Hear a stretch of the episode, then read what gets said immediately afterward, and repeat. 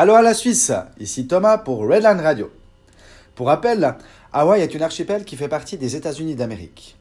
Pourquoi est-ce que je vous dis ça? Dès lors, certaines différences existent avec notre façon de mesurer les unités de longueur. En effet, dans les pays anglophones, ces unités sont différentes. Pour exemple, il y a quelques jours, je parlais avec l'un de mes professeurs de surf et il me disait que les vagues lors de la compétition de surf atteignaient 20 feet, donc 20 pieds.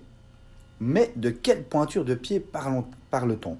De 42, 43 ou même peut-être du 46 C'est déroutant. C'est comme sur la route où les distances sont indiquées en miles, donc en milles, ou sur le contour en miles heure. Ça fait beaucoup, 1000 à l'heure. Et puis, quand on regarde le football américain, le quarterback doit faire une passe de minimum 10 yards, soit de 10 jardins. Mais on parle de quel type de jardin?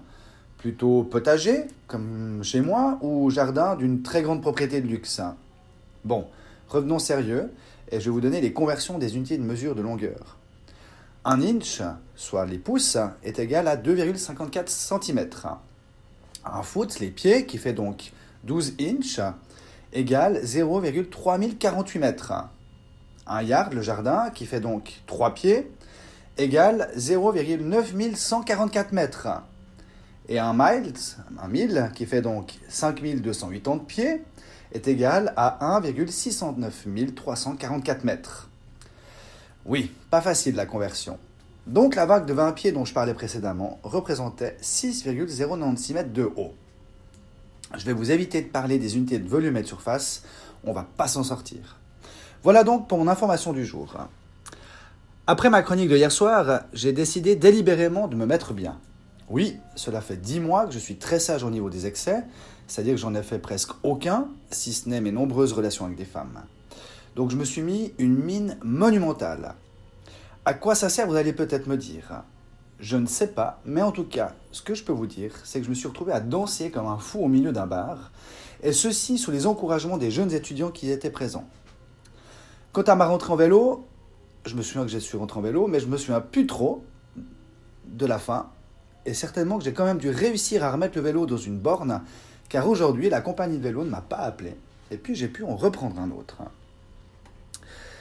Par contre, dans ce que je me souviens très bien, c'est mon mal de tête ce matin, après avoir constaté que je dormais toujours habillé.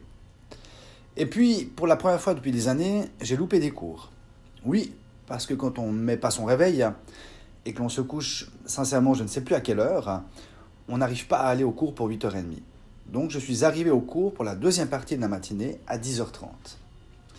Et voilà-t-il pas que le sujet à utiliser pardon, pour parler de grammaire est l'amour, oui l'amour, comme l'attirance se crée entre un homme et une femme et comment le préserver? La semaine passée, nous avons abordé un autre sujet qui était le mariage et toutes ses pratiques. Je crois bien que ce sujet me poursuit. Donc au vu du sujet de l'état de ma tête, je n'avais pas très envie de parler anglais et encore moins de faire des cours de grammaire en anglais. Heureusement, mon petit déjeuner américain m'avait un peu requinqué. C'est vrai qu'après trois grandes tasses de café, des œufs bénédicts, donc pochés sur des toasts avec des poivrons, des tomates, de l'avocat et bien sûr des pommes de terre rissolées, je m'étais refait une santé. Ah oui, puis bien sûr un litre d'eau également. Bon, et puis ce n'est pas trop grave, surtout que mon dernier jour de cours est demain. Nous terminons les cours en milieu de semaine car c'est Thanksgiving cette semaine et c'est une fête hyper importante ici aux États-Unis, dont je vous parlerai prochainement. Suite à ma soirée mémorable et à mes quatre derniers jours de marche, j'ai décidé de ne pas faire de sport aujourd'hui, de ne pas marcher, mais plutôt de faire marcher ma carte de crédit. Donc ce fut un après-midi shopping à acheter des t-shirts, des shorts et quelques souvenirs pour mes deux petits loulous. Jeudi, je pars six jours sur l'île de Kauai avec dix autres étudiants, île que je me réjouis de vous faire découvrir. Pour terminer, ce soir, j'avais envie de parler d'amitié et en, en cherchant une citation, je suis tombé sur celle d'Albert Camus, qui dit Ne marche pas devant moi, je ne te suivrai peut-être pas. Ne marche pas derrière moi, je ne te guiderai peut-être pas. Marche à côté de moi et sois simplement mon ami. Comme quoi, je vous disais précédemment que le sujet de l'amour et du couple me poursuivait. Mon interprétation, elle revient à ce que je disais hier à propos du couple. Ne vous laissez pas prendre par la distance, car pour finir, on risque de se lâcher la main. Et notre conjoint doit être notre meilleur ami.